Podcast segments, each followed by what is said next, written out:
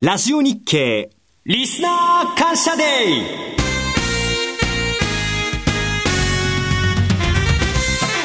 マーケットアナライズホリデ皆さんこんにちは。松尾英里子です。いかがお過ごしでしょうか？この時間はマーケットアナライズホリデーをお送りします。パーソナリティは金融ストラテジストの岡崎良介さん。岡崎です。なかなかこの祝日慣れないですけどもまあ 慣れていかなきゃいけないですね。明日はクリスマスですかクリスマスイブ。はいよろしくお願いします。よろしくお願いします。そして証券アナリストの鈴木和之さん。こんにちは、スイカズキです。いや、この祝日をえ楽しみにしておりました。本当。に。皆さんに休みの日にお目にかかるのが楽しくて仕方ありません。よろしくお願いします。海の日山の日いっぱいありますからね。ね最近分かんなくてねはい。そしてラジオ日経の鎌田新一記者です。23日っていうのは実はですね水産知らなかったでしょ。9月23日も祭日。はい。11月23日も祭日。おで12月23日も祭日。あ本当だ。ね、年後半って23日って祭日が多いんですよ。いや残るは10月だけですね。なんか休みのようにしないとね。23っていうのは結構いい数字なのかもしれませんね23ってね吉田阪神のあの吉田のあの古いショートの選手ですけど、あの方の背番号だと監督のレギュラー時代ですね。23だからなんかに兄さんの日ですか。あうまく決めたじゃないですか。そな。その割 にでもあんまり使われてないというですね。ちょっといまいち浸透度が足りないという今年も不発に終わったニーサでしたけどね。はい。さて毎週月曜日午前11時35分から放送しているマーケットアナライズマンデー。え今日は1時間のスペシャル番組としてお送りします。ラジオ日経リスナー感謝デーの特別番組です。この番組は株365の豊か商事の提供でお送りします。えさて2015年ももうね、はい。終わりますけれどもいかがでした？この1年、えーっとね1年よく思い出せないんですよ岡 崎さん。なんかよく思い出せないんですよ。あの、というのが12月バタバタバタっと動いたので、ええ。それの印象がやったら強かったのと、はい。あの出だし、えあのギリシャ問題で世界がすごく揺さぶられた時期なんかもありましたが、あの大統領の名前もう言えないですよ。チプラス。チプラスね、はい、チプラ代表。の、はい、首相でしたっけ？そうです。チプラ首相、首相。首相、大統領あ、じゃああ言えない、あの、あれだ、財務大臣の名前言えないですよ。あれもう一生懸命覚えたのにね。カタカナ難しかったそうそうそう。言えなくなっちゃったでしょ。それぐらいまでにあの大きな出来事は忘却の方に言ってしまうぐらいに事件がいっぱい起きた一そう年。ですよ。そうですね。本当に上海バブル崩壊なんてあれいつのことだったって感じですあからね。の人民元切り下げ。切り下げとかね。あの夏8月にありましたもんね。言えない、人民元っていくら今年です。言えなくなっちゃいましたよね。結構一日を長く使ってるんじゃないですか？ね、えーにすごくか活動してるから、すごく、ね、一日の活動時間が長いと、結構昔のことにいろんなことが覚えてきたりして。自慢じゃないけど、ほとんど寝ないんですよ。ねで、寝るときはいつも気絶するみたいにですね、あ、寝てた俺。って言ってね、寝てるんですよ、いつも。まあ。でも体にちょっとね、気をつけていただかないと困りますよ。いや。そうなんですけどね、あの、無病病者みたいにね、暮らしてますけれどもね、そんなことはともかくとして2015年、はい。マーケット的にはね、途中でやっぱりしんどかったんですよ。なかなか上に抜かなくい行くことができなくて、やっぱり折り返してしまったと。えドル円もそうですよね。何もかもが、まあ曲がり角ですよ。で実際、アメリカは転方向転換しましたからね。そういう意味じゃ非常に大事な方向転換といいますか、あ大事な、まあ、えー単転換点だった15年、そして16年までその余波が続く。こんな感じじゃないですかね。新しい2016年というのは、その意味で、えーすごく気を引き締めて、いろんなことに注意しながら対応しなきゃいけないというような一年になりそうですかね。なんか、なんか、終わ終わりました。終わってそれを終わってませんよね。その、その、これからの、これかからの一年間を、なんか鎌田校長みたいな感じがしてるあの、ほ、ほ、保管していくっていうような形で、あの、2016年見つめていきましょうよ。行きましょうええね、そうですね。えーそれでは番組を進めてまいりましょう。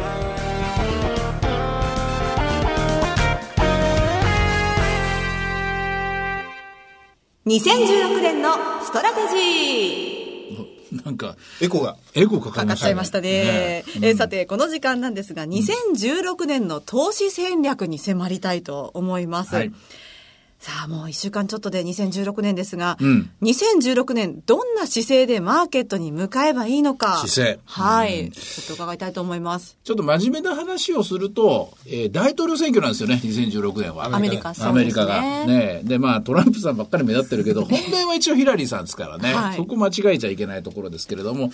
でもまあ、あアメリカの利上げが行われましたから、15年の12月に。はいね16年は、えこの利上げが2度目はあるのか3度目はあるのか。で、もっと言うと、利上げして本当に良かったのか。このまあ、テストですよね。このストレステストみたいなものが、どうしても前半戦はね、重くのしかかると思いますね。で、大統領選挙でしょ。あとは、日本銀行の追加緩和、量的質的金融緩和第3弾はあるのか、それとももう出口に向かって走っているのか。で、その出口に向かって走る前に、お約束の2013年の4月4日に作った2%のインフレ率一体いつになったらできんのか、できないまま終わるのか。で、プラス参議院選挙。日本について言うと、結構宿題がね、2015年に終わらなかった宿題がいっぱいあるので、ほこれを宿題片付けていかなきゃいけない。前半戦は、あ今、つらつらと思いましたけど、はっきり言うと姿勢としては、ちょっとまあ、皆さん、緊張して、えーシートベルト締めて、去年もシートベルト締めましょうとかいう話をずっと言ってるんですけどね、その状況は変わってないように私は思います。この12月に印象に残ってるのは、えっ、と、ECB 理事会の後って、マーケット下がったじゃないですか。はいで、そこまではなんか順調に上がってたように思うんですね。ええで、ECB 理事会で追加金融緩和があって、それでマーケットは、なんだよ、これじゃあちょっと物足りないよというようなことが一般的には言われてます。はいで、今度は日本銀行で、えについては、これは、あの、保管策ですね。追加金融緩和とは言われてなくて、保管するという ETF の、あの、購入額を、えーちょっと積みますというような、あの、新しい枠を作るというような、そういう状況で、でもこれもまた日本株下がったじゃないですか。なんかこれが印象に残ってるんですけどね。はっきり言って、日本株、日本株って出しゃばりすぎですよね。う。でしゃばりすぎ？ええ株と為替が出しゃばりすぎた15年。やっぱりだってこう言っちゃなんだけど、実体経済良くなかったでしょ？うん、まあ実感としてはあんまりなかったよかですね。ったね。庶民の方々も、まだまだ増税の影響があったし、で、大企業の方々だって、で、こう言っちゃなんだけど、経営者も慎重に見てて、そりゃそうですよ、中国経済がどうなるんか、どうなるんだろうとか言ってて、で、アメリカの製造業なんかはっきりと、もう不況のシグナル出してるわけですよ。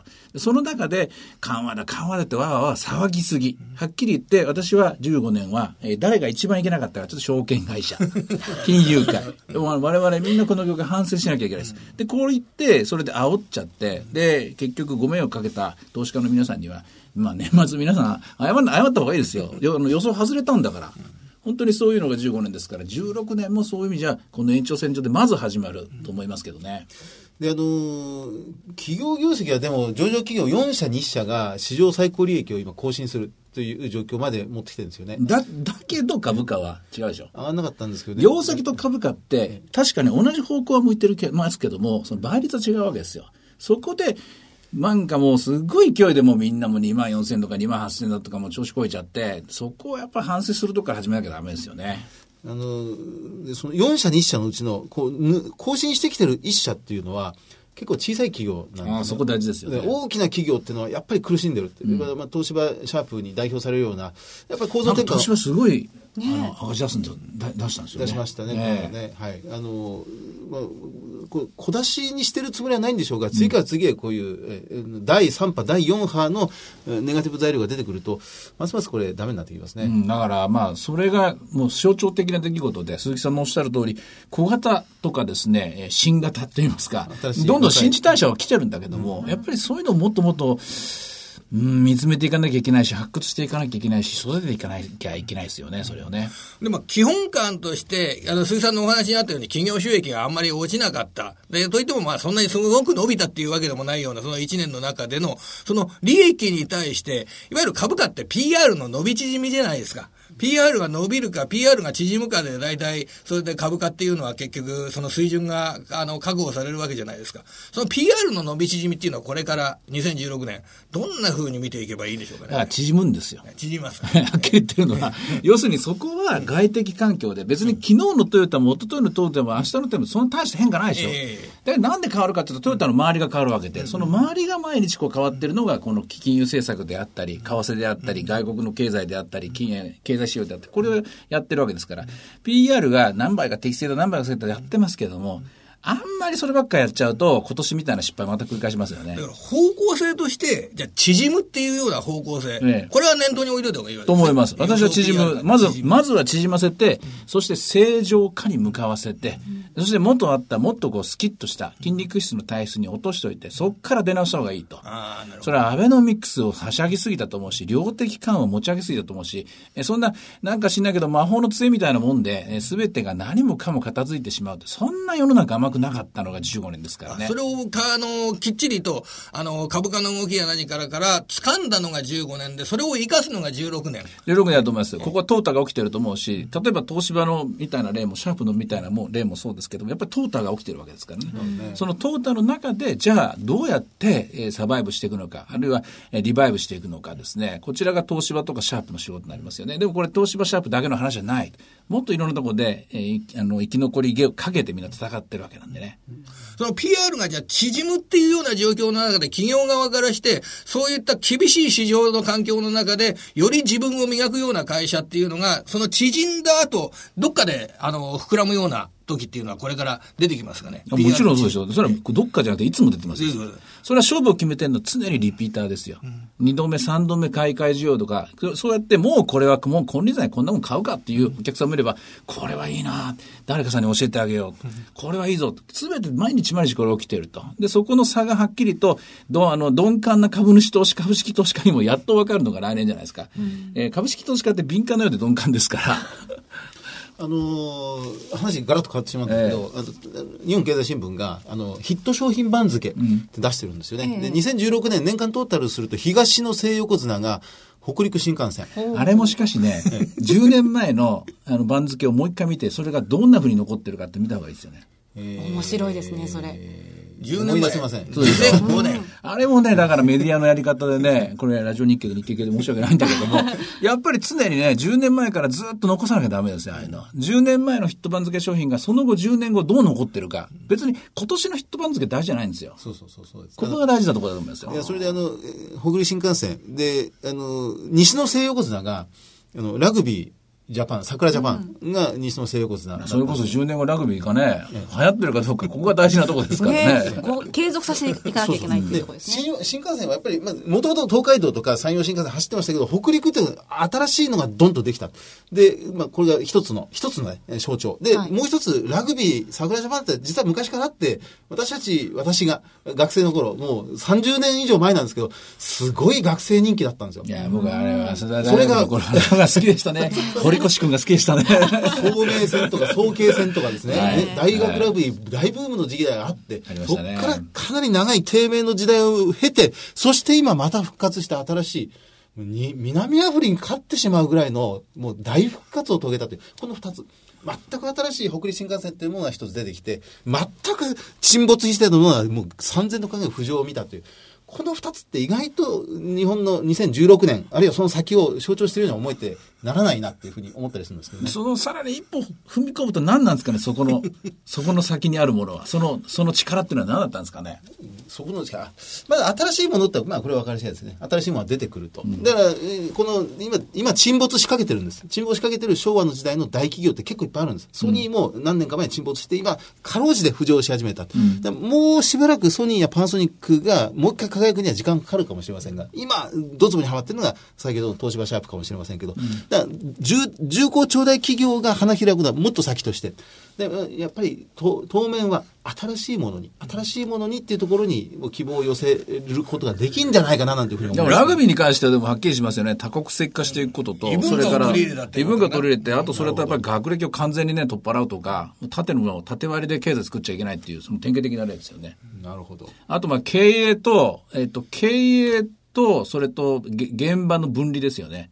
経営者、つまりあの、そあそこの CEO であるヘッドコーチは、エディさんでしょ、はい。えーよそからやってくるわけじゃないですか。でも、従業員、選手たちはまあ、どめどめというか、国内リーグで頑張ってた連中でしょ？人々でしょ？ええ。同じで、例えば、東芝でもシャープでも、もう、そこの現場の責任者、一番偉かった人が社長にならない方がいいと。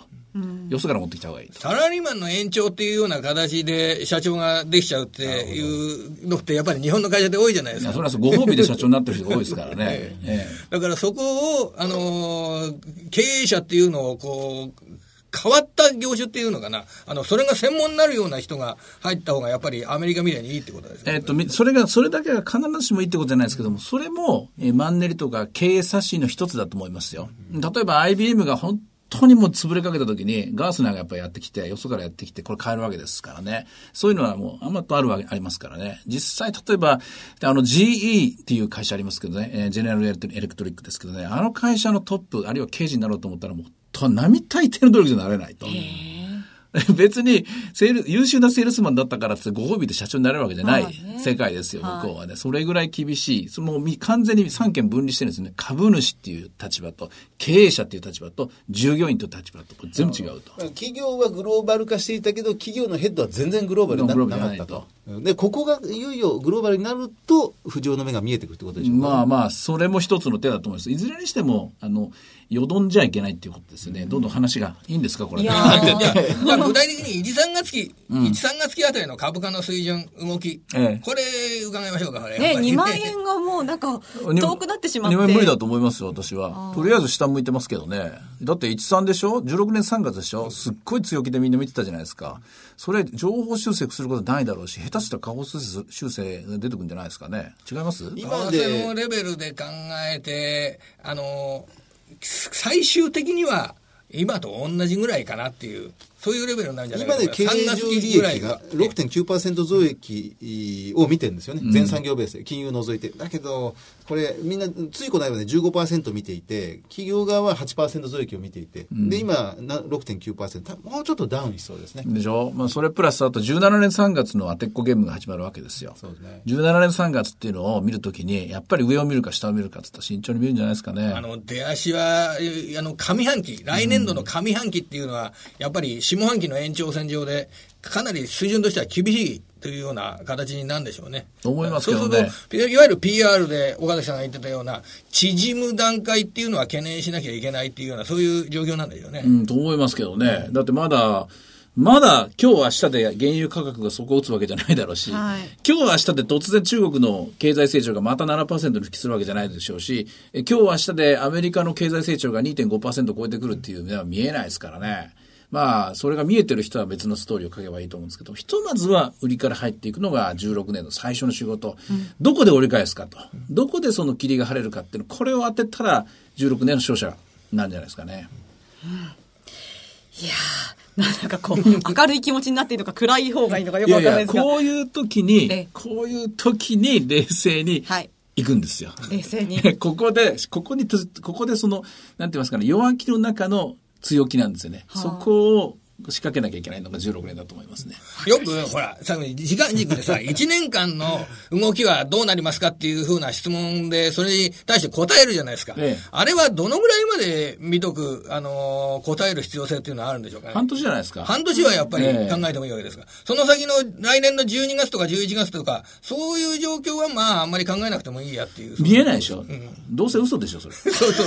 僕もそうなんですよ。ほとんど、ほとんど、あの、絵空事をそうでしょ。描いてるような気が自分じゃしてるんですけどね。でも必ず、あれですよね、あの、いわゆるす、セル側、あの、株を販売する側の考え方からすると、えー年末はちょこっと上がって、はい良い一年になってっていうようなシナリオを敷くだって人は多いそれはそうですよ。だって商売がだって在庫なんだから。在庫持って。だってお肉屋さんがね、肉美味しくないですって言う言っちゃう。肉売れないのと一緒なんだから。そうですねそれはどんな商売でもそうですよ。そこはみんな分かった上で商売していくしかないですよね。必ず N 字型の、ああ、そうそうそう、たまたま手元にこう、ええこう、こう見え、見え、だだいたい N 字型になるんですよね。上がって下がって、上がって、で、年末高、みたいな形が、ワンパターン、パターン的には定着してるんですが、そうですよね。こう実は、ここから先、半分から先は分かんない。です水産でもよく聞かれるんでしょ？よく聞かれます。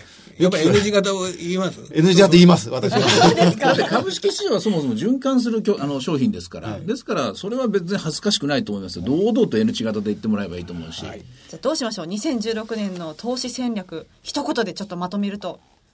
一言で、えー、買い場探し。買い場探し、はい買い場探しは、え小型株発掘。ああ、いいですね。小型株発掘、良い企業を探しましょう。やっぱりね、そんなに楽観視するような環境じゃないですね。だから企業の、を選別するような目を養いたいなと、来年1年間思いますよ。はい。まあじゃあ、毎週月曜日のね、午前11時35分からのマーケットアナライズマンデーを来週も毎週聞いていただいて、そこで、えー、投資戦略を、こう、リニューアルしていってね、大変なんですよ。大変なんですよ、本当に。知恵絞るのが、本当に。ね、最後のもう一回があります。そうですね、28日も放送がありますので。もう簡単に喋っておりますけど、本当にね、しもうギリギリまで考えててですね、大変なんですよ。岡崎さんね、大大変年間ご苦労様でした。ありがとうございます。そう言ってくれるの鈴木さんだけですよ、本当に。本当勉強になりました。以上、2016年のストラテジーでした。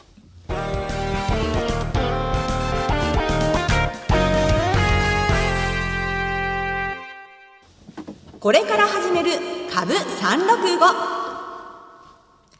えー本日はゲストをお迎えしています。株式会社東京金融取引所マネージャーの石井豊さんです。よろしくお願いします。どうもどうも待ってました、待ってました。どうも一井さんって一番楽しいから大好きです。もうね、石井さんとは、岡崎さん、もういや、あの、セミナーとかで、本当腹抱えて笑えてる。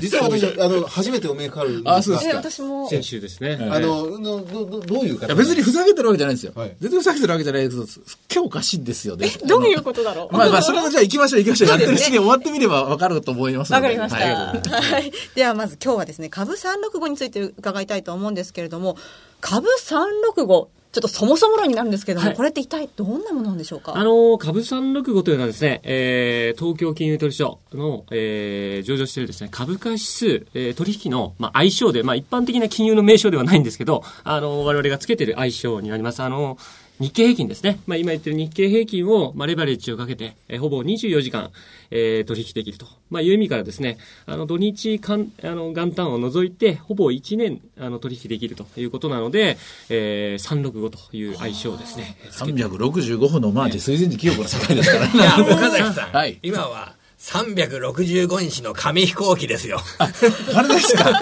ああ、あれですか360。歌ってますよ。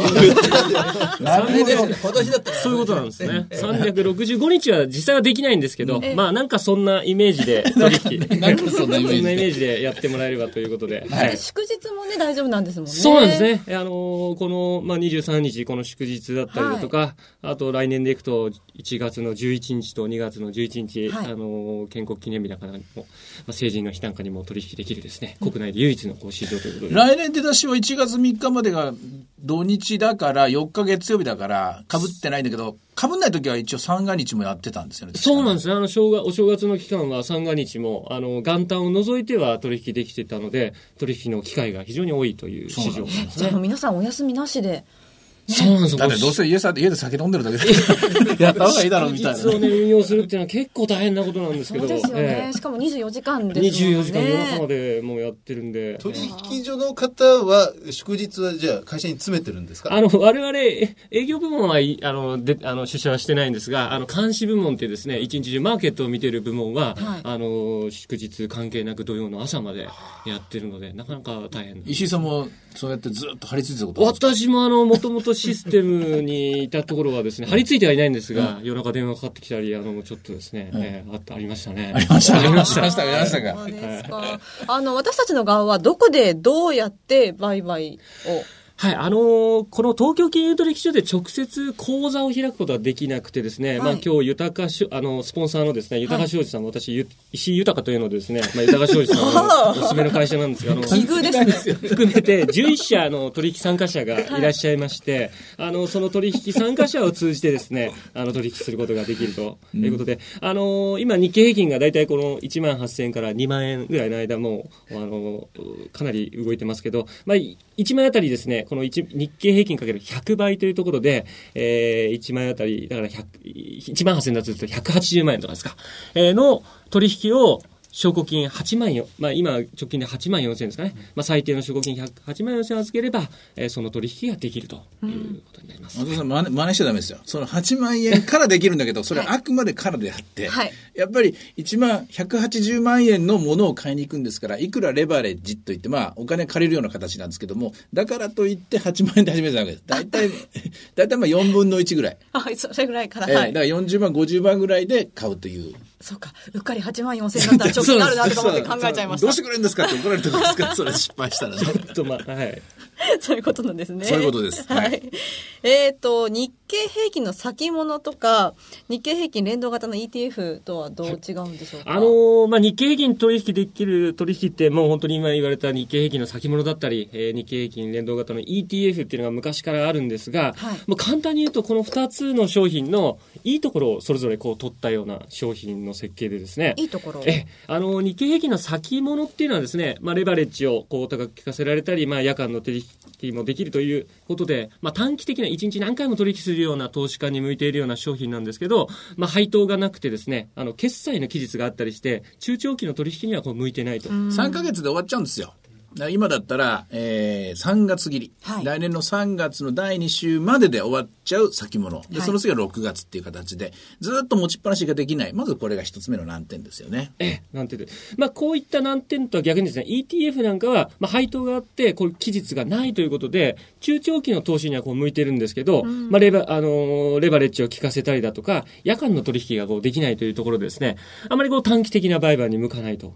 えーこれがですね、我々このクリック株365というのは、短期的なレバレッジをかけて、夜間の取引もできたり、えーそれと、まあ、配当がもらえて、えーそれと、えー決済期日がないということです。さらに、あの、先ほど出た、まあ、祝日の取引ができるというですね、まあ、この先物と ETF、これを足し合わせたような商品の設計、プラス、まあ、祝日の取引ができる、まあ、こういう商品の設計になっています。じゃあ配当金ももらえるということそうでね。ですすね。はい。これはだから、配当権利確定日。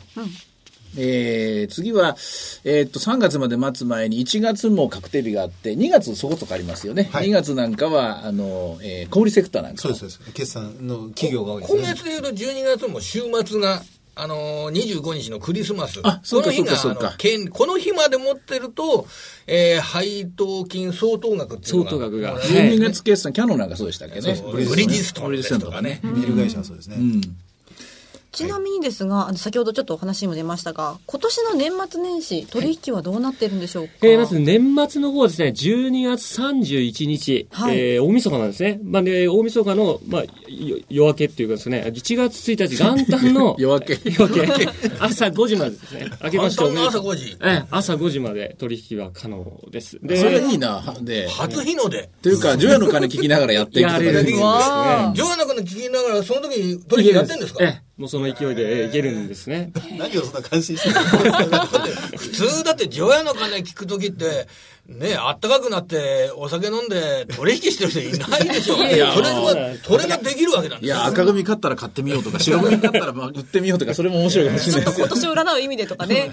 いろいろ面白いですね、で、年始の方は1月4日、えーのですね、えー午前8時からということで、現物の市場が開く9時の30分前から、えー取引の方はスタートする。8時30分ですよね。ね8時30分8時30分スタート。うん今年の最初のトレードコーですねでし。たら、1月2日、1月3日もやってるんだけど、今年は土日だから。そうなんです。今年はですね、毎年、あの、大体土日と被ることってないんですけれども、あの、通常は年末年始の何日かその祝日、まあ取引できるんですが、今年はまあ通常の株式市場と同じような形で、はい。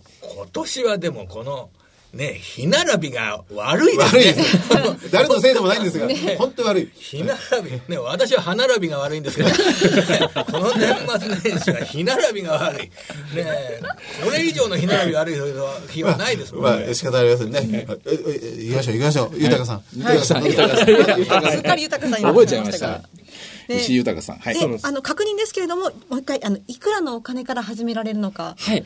あのーまあ、日経、これ相場の変動、過去の相場の変動によって変わるんですけれども、直近のあの必要最低証拠金額というのが、えー8万4千円。えーまあ、あの、他の商品、DAX だとか4万5千円だとか、フィッチ、あの、FTSE100 だと2万1千円とか、まあ、商品によって異なります。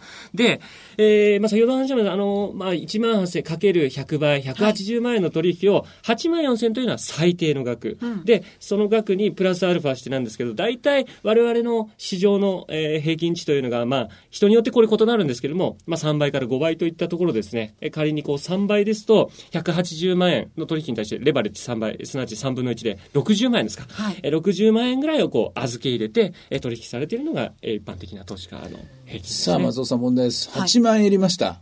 なんいくら損したらぶっ飛ぶでしょう何円損したら。だって、1枚100倍ですからね。100円ずつ動くんですよね。えはい、100円ずつ動いて100円ずつ動いて、それに8 100万円倍損するっていうますからことは、い100倍で1回ポンと動くと、100円かける100倍で1万円プラスになったりマイナスになったりしするんですよ。ってことは、えー800円動いたら、840はえ840円で損したら、はい、さようならになっちゃう。ちょっとこれ証拠金なくなっちゃうんじゃない？ですかだから、そんだけじゃ、もっといなきゃいけないっていう話です。そうなんです。あのーなので、この8万4千円の証拠金がなくならないように、まあ、60万円。まあ、60万円というのはですね、6000ですよ。6000は、それはあんな動かないですからね、簡単に言えば日。経平均が6、そうですね、6000円動くとなくなっちゃうんですが、まあ、その相場のこう変動に合わせて、あー余剰金というのはこう積みますっていう感じですね。うん。これあのーどういう方が申し込めるんですか？どういう方？口座開けるのは。あ、えーと、そうそう、やる気になってる。やる気になってる。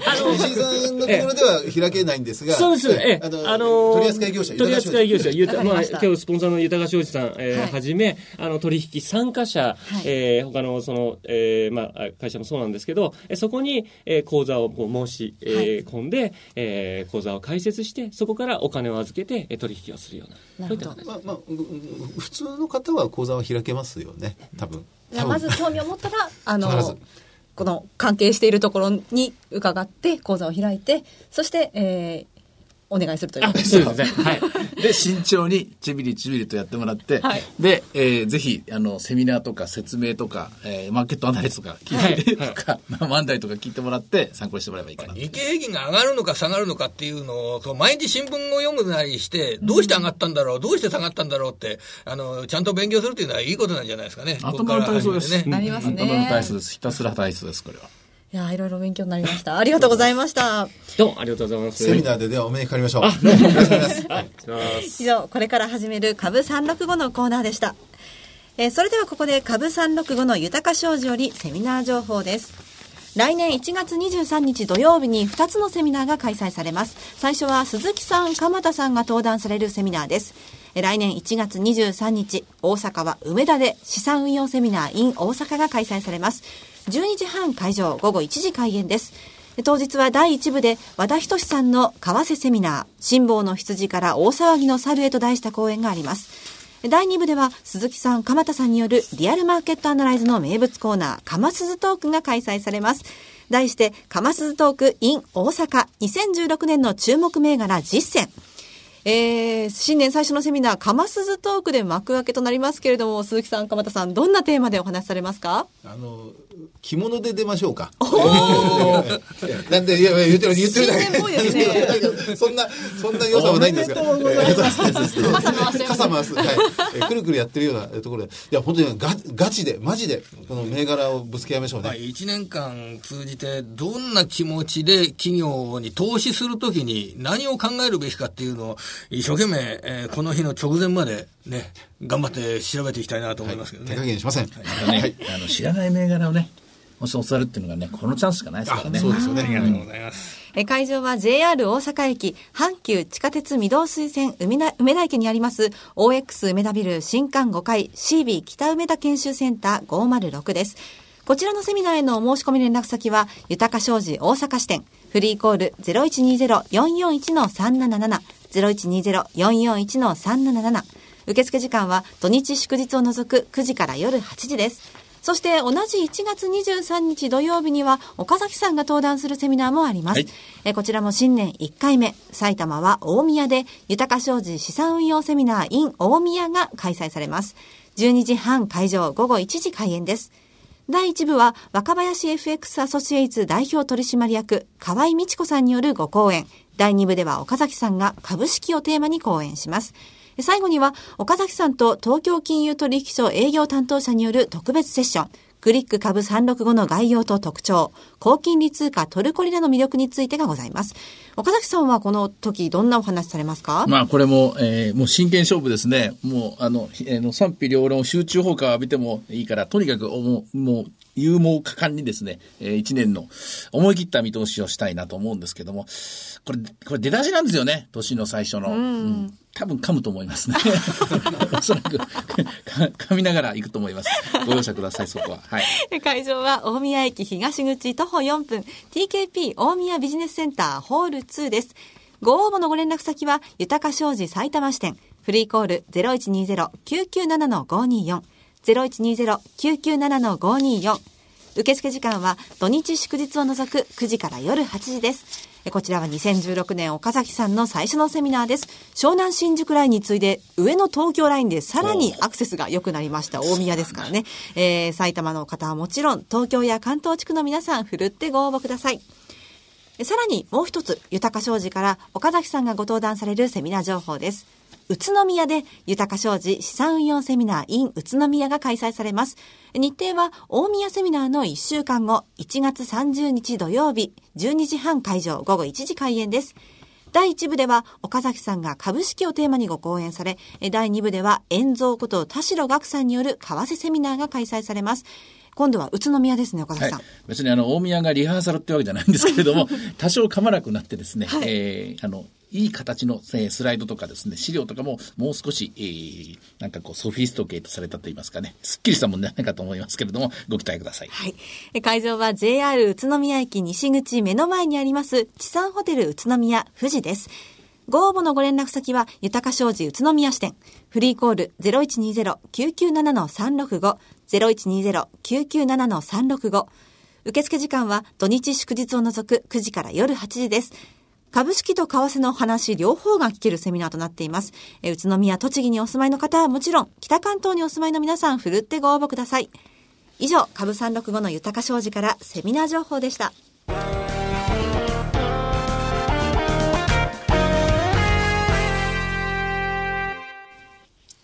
松尾恵里子さんにこれだけは伝えたいこのコーナーでは松尾恵里子さんにぜひともこれだけは伝えたいというマーケット経済を見る上での重要ポイントを岡崎さん鈴木さんそして私鎌田から紹介したいと。そんな照れくさいことやるんですけどまたいい声ですね。松尾さんは、はい。あの今年から、はい。テレビもラジオもマーケットアナライズ、ね、参加したというようなことになるわけですけど、ええ。この番組に参加する前松尾さんにとってあのマーケットですとか経済っていうのはどういうようなあの場所だったんですか？それはいや、あの、興味はあるんですけれども、ちょっと近づきにくいもの、なんかちょっと怖いなっていうような気持ちもあるものだったんですけど、でも、きちんとした情報を得ると、そんな怖くもないですね。まあ、岡崎さん、鈴木さんというね、はい大きな武器が。いやもう本当ですよ。毎週生セミナー受けてるようなもんですからね。ちょっと頭いかれてるんですけどね さて、えーそこで、はいえーこう、今日はですね、その、お岡崎さん、鈴木さん、そして私からこれだけは松尾さんにお話ししたいなというような、あはいこと、えーお願いしたいと思うんですけれども、まず鈴木さん、よろしくお願いします。私からですね。はい。はいじゃあ、ここからは、松尾さん。私と松尾さん二人だけの世界ですからね。はい。他の人はもう目に入りません。二人で行きましょう。はいあの、紙に書いてきたんですよ。ええあの、いきます。これです。株価は景気に先行する。ほう、株価は景気に先行する。あの、よく言われてるんですけど、はい私が、あの、松尾さんに本当にお伝えしたいことを一つだけるとしああげるとしたら、もうこれに尽きるということになるんですよね。はい本当、家で、こう、少しこう、今日の日のために書いてきたんですが、ちゃんと忘れて、さっきもう一回あの、裏紙に書き直しました。そうなんですか はい。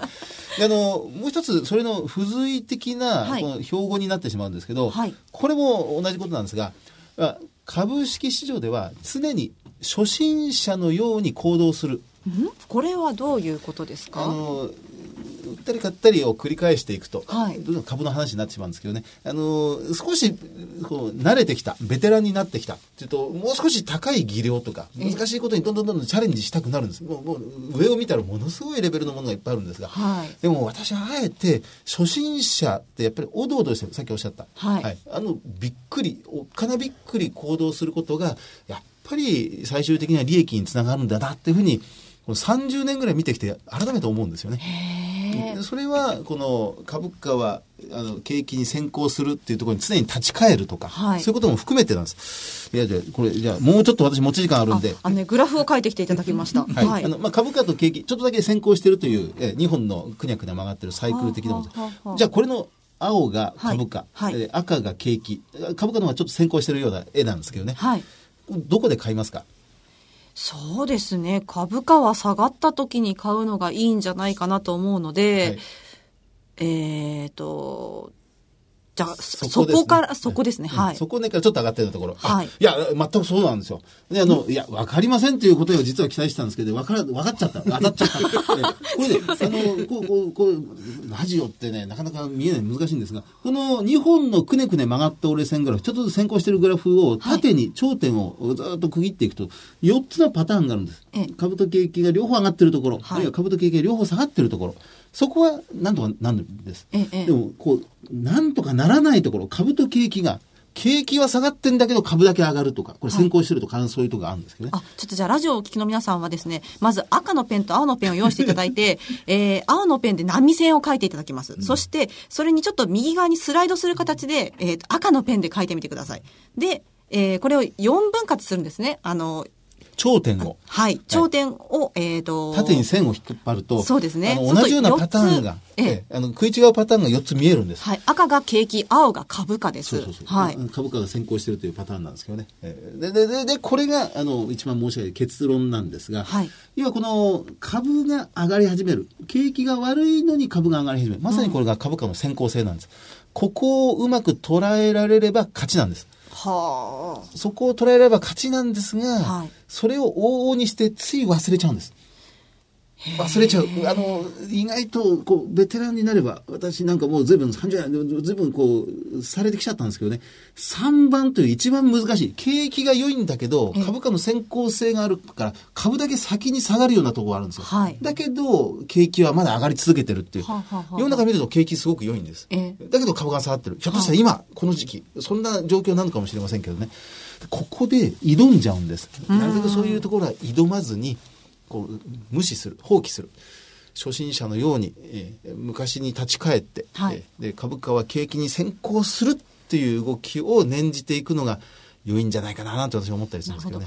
あの、すごい素人な質問であれなんですけど、株価底打ったなとか、あの、ピークだったなっていうのは、どのあたりで判断すればいいですか？えーそれはですね、あの、後で岡崎さんに聞いてください。わかりました。そうします。こんな難しい話を私は、えーあの、超えてます、レベルを。えもういい質問でしたね。そうですねごくいい質問でしたね。うんでは、続いて、あ、鈴木さんのお話、えー非常にためになりましたね。はい、ありがとうごいざいます。はい。では、次はね、はい鎌田から報告しお、ます。お願いします。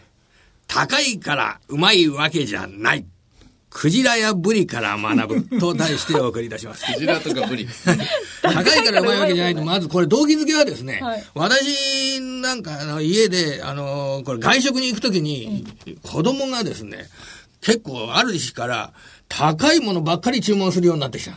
なんかね、うちは結構兄弟が多くて、ええこうね、兄弟多いと結構戦うでしょ。はいそれでね、あの、3800円の、ね、伊勢海老の、えー、スパゲティとか勝浦で、あの、真ん中が食べたことあったんですよ。それを見てから、あいつはあんな値段のを食べたって言って、それでなんかレストランに入るたびに高いもんばっかり注文するような。競争が起こったそういうことがね、しょっちゅう訪れて、それでそのために僕は、この、高いからうまいわけじゃないんだよ。物の値段っていうのは一体どうやって決まるのか、その根本を抑えなきゃお前たち経済がわかんないぞということをしょっちゅうしょっちゅうするようになりました。というのは、クジラ。はい。あの、松尾さんは給食でクジラの竜田揚げとか食べたことないでしょ？さすが。にちょっと、はい。僕なんかはね、あの、45年前、すごいこれ大好物だったんですよ。私も食べました。はい社会の資料集で見ましたこん。なうまいものだった。で、でも値段は、おそらくその時は安かったんですね、クジラの肉っていうのは。でも今は高い。そうですね。クジラの調査捕鯨でしか取れなくなっちゃって、それで高い。っ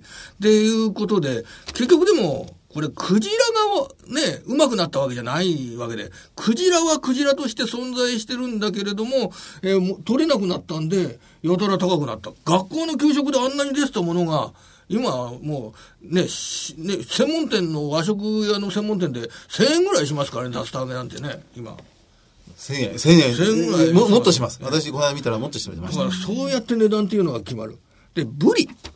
これはブリ、ぼうち大好きだったんですよ。で、だけれども、あのーその、45年前の鎌田家の食卓だと、親父しか食べれなかったブリは。ほそれで、子供と、えーお母さん、母は、カジキマグロでしたね。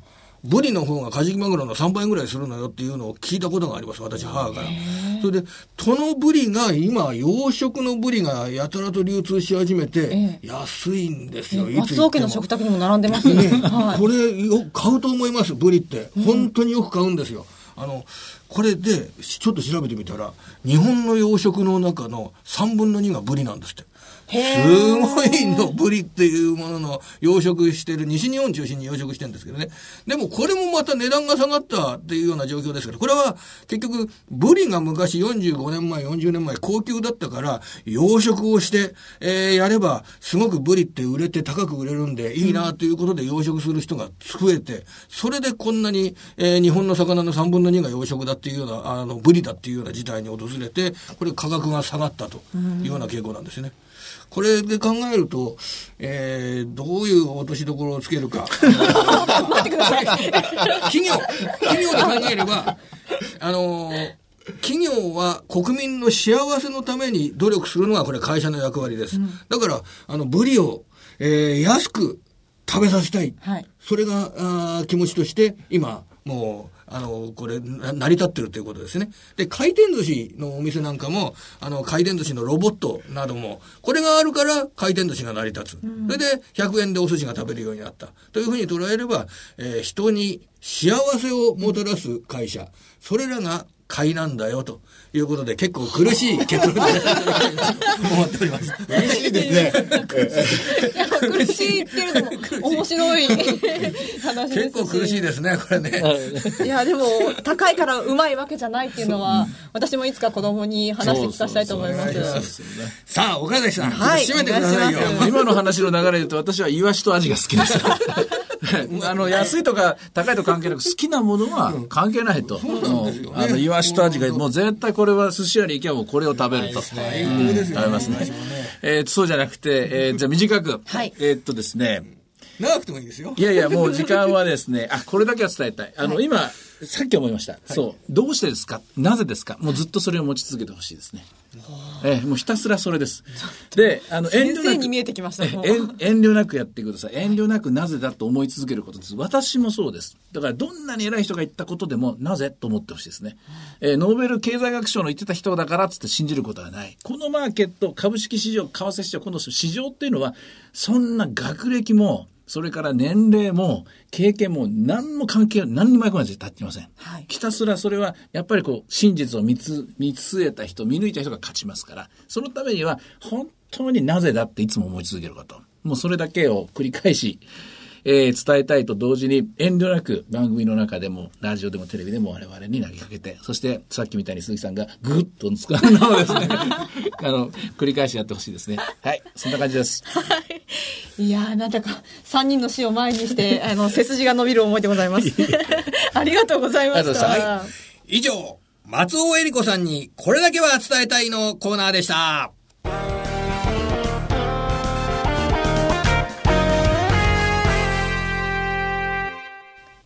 2016年株式テーマ徹底分析えさて早くも最後のコーナーになってしまいましたけれども。えもうですか？えー2016年の株式テーマについて議論したいと思います、はい。いろいろテーマ考えたんですけれども、うんはどうしようかな。有機 EL パネルのこととか一億総活躍社会のこととかいろいろ気になるんですけど、はい。インターネット・オブ・シングス IoT これ伺ってもいいですか？いやもうね、はい。あのちょっと正直言います、はい。IoT って書いてあるのを見て初め何の顔文字だろうって思いました。ですよね。見 見えますね。見えます。言われてみればね。ちょっとこう片目涙流れてるのかなとムンクの叫びの、この、え、顔文字みたいですね、これね。すいません、もうその辺疎くて。IoT、あの、はインターネット、物と物が全部インターネットにつながるっていう、まあ、にわかには、この、想像がつかない社会が、ほそこにはきっと出来上がるんでしょうけどね。あの、株式市場のテーマで言ったら、やっぱり一番利用価値が高いのは工場はいなんでしょうね。あの、トヨタの看板方式という、トヨタという力のある企業が成し得たジャストインタイムのあの生産システムを町工場でもきっといずれできるようになってしまう。は日本中、世界中がつながって、もう在庫管理も製品納入も、エアコンの会社って難しいんですよ。猛暑。という時に、どれだけ急激に生産ラインを増やせるか。で、冷夏、冷たい夏の時にいかにせ増やした生産ラインを縮められるか。これができてるのが日本の大金工業という6367。これそれで売り上げを相当伸ばして競争力あるって言われてるんですけど、はいこんなような魔法のような夢のような生産システムをいろんな工場がう隅々まで持つようなことができるというふうに言われてるんですよね。で、誰が儲かるんですか？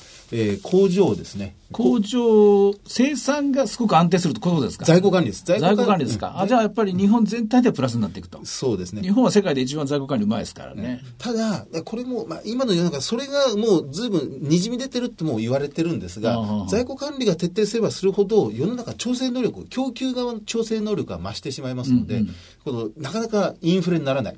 ああ、なるほどね。ええあの、浮上しないわけですね。そうですそう水面上にね。そうだから景気の波がこう昔みたいにこういう分かりやすいもんじゃなくて、なだらかに、今みたいになだらかにいって、実はこれは I- IT が進化すればするほど今のような、あのニューノーマル、新状態が出て出て出てくるんじゃないかなというふうに言われてますけどね。なるほどね。えーいやどんな社会になるのかちょっと期待が持てますあねの部品メーカー、あの、センサーを作ってる会社とか、はいその発信機を作っている、まあ、京セラの子会社に昔金石ってのがあったんですがええ、まあ、そこがインターネットのきその無線の一番鍵になる推奨発信機なんかを作ったりなんかしてるんですけどね。なんかこう、物を作るために、ポンポンポンって、あの、杭を打つとするじゃないですか。ええで、その打ってるところに不具合が生じると、自動的にその、あの、傾きなんかを、えーか考えながら、それを自動的に修正するとかいうのが、あの、工場の中で、あの、作ることができるんですって、それ。だから、自分、工場が自分で自分を直していくっていうようなことそうそうそうですねなんか人の出る幕がなくなってくるようなんですけど、それなところで、I- IoT の,、あのセミナーなど行ったら、すごく印象に残ってることがあるんですけど、機械のできることは機械にやってもらおうというふうに、その会社だと言ってるんですって。機械にできることは機械にやってもらって、僕たちはもっと夢のある仕事をやろうと。いうような、それを従業員に言ってるそうですよ。僕だったら遊んでるだけな気がですよ。僕 だったらね。うん、次行きましょう、次行きましょう。わかりました。えっと、そうですね。今更ですけど、インバウンド消費。うん。あ、これはね、あの、2016年、少し期待、高原状態はいに入りそうな気がしますね。たくさん人が来ると思います。外国人のお客さんいっぱい来る。でも、インバウンド消費の額自体は、こう直線的に右肩で伸びていった状態が、こうなだらかに水平になっていくんじゃないかなって気があそうですか少しするんですけどね。でもこれもだから、すごく期待してるところで、ようやく淘汰が起きると思うんですよ。インバウンド消費。何でもかんでも爆買いじゃなくて、はいやっぱり選ばれる時代。これは買いたい。これはもう一回買いたい。リピーターです。一番大事なところ。それが2016年に変わっていくような気がします。というのは、えー観光庁が、えー行ってるアンケートで、やはり日本に来てる外国人のお客様たちはもう一回来たいってみんな言ってると。あ、そうですか。全員言ってます。で、その中で、その面白いけあの数字があって、1回目、2回目、3回目、3回目ぐらいから急激に消費金額が増えるんですよ。最初に来た人が平均20万使うとしたら、まあしばらく20万なんですけども、3回目ぐらいから40万、50万ってすごくね、日本に来て。狙いを絞って買いに来そうです、るわけですねそうです。。ここまで集めてきたら、商売やってる人は正解です。勝ったと思っていいと思うんです。これやっぱり商売だと思うんですよ。あの、小林製薬の例の熱さまシート、はいお子さんが熱出したらピタッとこう貼るやつって、はいあれが日本人だけの消費だったら、まあ普通に売れてたものが、やっぱりそれこそまさに爆買いですよね。とと鋭角的にこう売れ行きが増えた。でああれをそんな喜ぶのかって日本人が全く考えつかなかったっていう。ちょっと小林製薬の株価ずいぶん上がったんですけどね。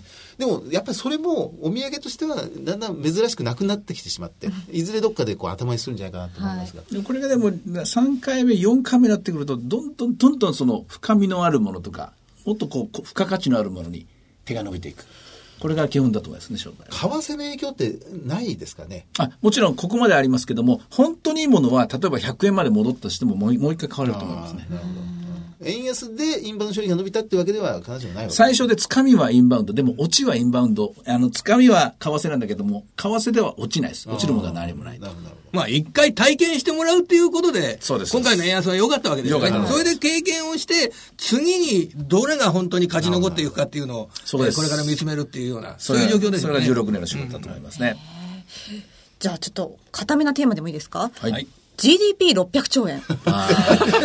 笑っちゃった。すみません。こえ、え何をおおお答えすれば、お岡崎さん。600兆円はお金を使わなきゃ始まりません。はいお金を使うのは家計、つまり個人と、それから企業、この2つしかない。いや政府が使ってても赤字国債が増えるとばっかりですから、はいで、家計が使うあの使うためには結論だけ言います。みんなが外に出ることです。外に出る。家にいても使わないですよ、結局。まあそうですね。外に出るっていうのはどういうことかっていうと、みんなが何かしら仕事をしてるってわけです。何かしら仕事をするってどういうことかっていうと、何かしらでもいいから、つまり一人の人間が長いこと、二十何時間も働くんじゃなくて、はい長時間労働をまずやめること。もう制度的にやめること。制度的にこれ美意識、美意識でも美徳でも、あの人はよう働くなそんなことは褒めちゃダメなんですよ。これからの時代は。そんなことしたら男しか働かないし、そんなことしたら子育てをしながら働けないし、みんなが働けるためには、やっぱり長時間労働をやめる。で、みんなが働くようになる。外に出りゃ金使うと。喉が渇きゃ水も買うし、雨が降りゃ傘も買うし、移動するには切符を買うし、とにかく外に出りゃ金を使う。金を使うとまず景気が良くなっていく。これが一つ目。はい二つ目は企業。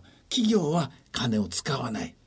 金、どうやって使わせるか。これは株主です。株主が、なんだこれと。あんたら何やってんだ？こんな貯金ばっかりしてと。何のために保身してんだと。そんな社長いらないぞ。持っていかなきゃダメ。社長を無理やり交代させるぐらい、株主が強い態度で、経営者の姿勢を変えていかなきゃダメです。えー、もっと物言う株主が増えていいってことですかあ、もう全然言っていいですよ。どんどん言っていいですよ。あの意外とろさっきの600兆円という戻りますと、この当時言われた時は、えー、無理だろうななんて私も思ったんですが、意外とエコノミストの人の多くが、いや、実はアベノミクスでもいいんですが、最初のうちのあのあの巡航速度で行くだけで、何年か後に、7年後、10年後には600兆円は行ってたんだってことを意外と皆さん言うんですが、だからダメなんですよ。ダメですか？まっすぐ行くわけないですから。まあいろいろあり根ますもんね本的なところは構造を変えなきゃいけない。構造を変えるっていうのは仕組みを変えるっていうわけで、さっき言った長時間労働の話とか、例えば税金の話とか、この仕組みを変えていかないと絶対無理だと思いますよ。それはまあ、一億総活躍社会っていうのとつながってくるんでしょうか？そうです。一億総活躍するってことはみんなが外に出るってわけですよ。外に出る、あるいは自分をアピールするってわけですよ。そのアピールしているものを阻害しているのは何か。それは、席が10個しかないところに 10, 10人の、まあ、あの、この老人たち、私も含めてみんな席座ってたら、外出ないですよね。結局、もっと椅子を作ること、もっと機会を与えること、そして、こう言っちゃなんだけど、2時間で交代してあげることとかですね。やっぱりどんどんどんどんみんなが使えるように、みんなのために、この企業にしろ、市場にしろ、外っていうのは公共物であるっていう認識ですよね。誰かの一人の私有財産で世の中できてるわけじゃないと。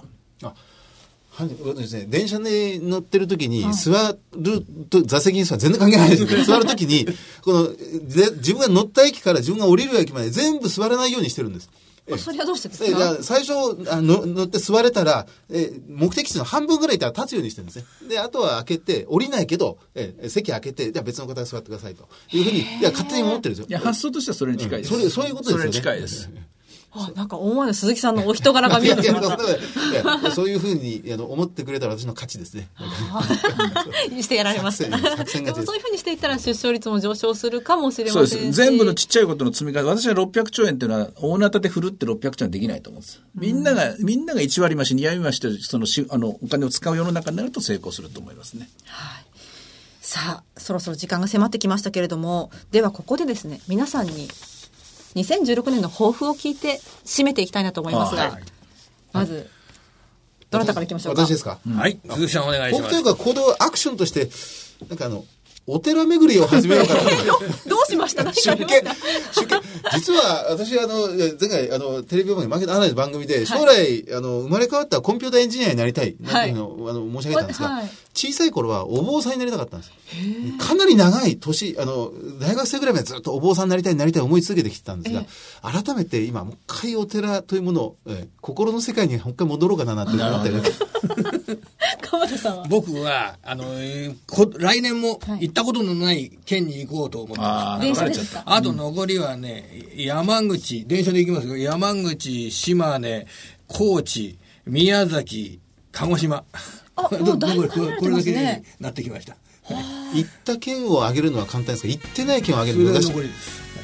私ですか？あ岡田さんです。えー休まず頑張りたいと思います。え立ちに続ける。あの、どういうのか、あの、健康に留留意してですね、無理をしないように休まず。それは私もですね、あの、この間も骨折しまして、はい本当に？なかなか治りが悪くなってきたので、とにかくまず健康第一で、でまた勉強もしていきたいと思います。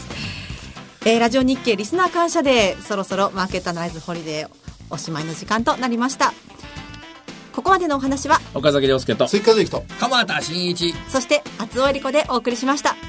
えそれでは今日はこの辺で失礼いたします。さようなら。この番組は株三六五の豊か商事の提供でお送りしました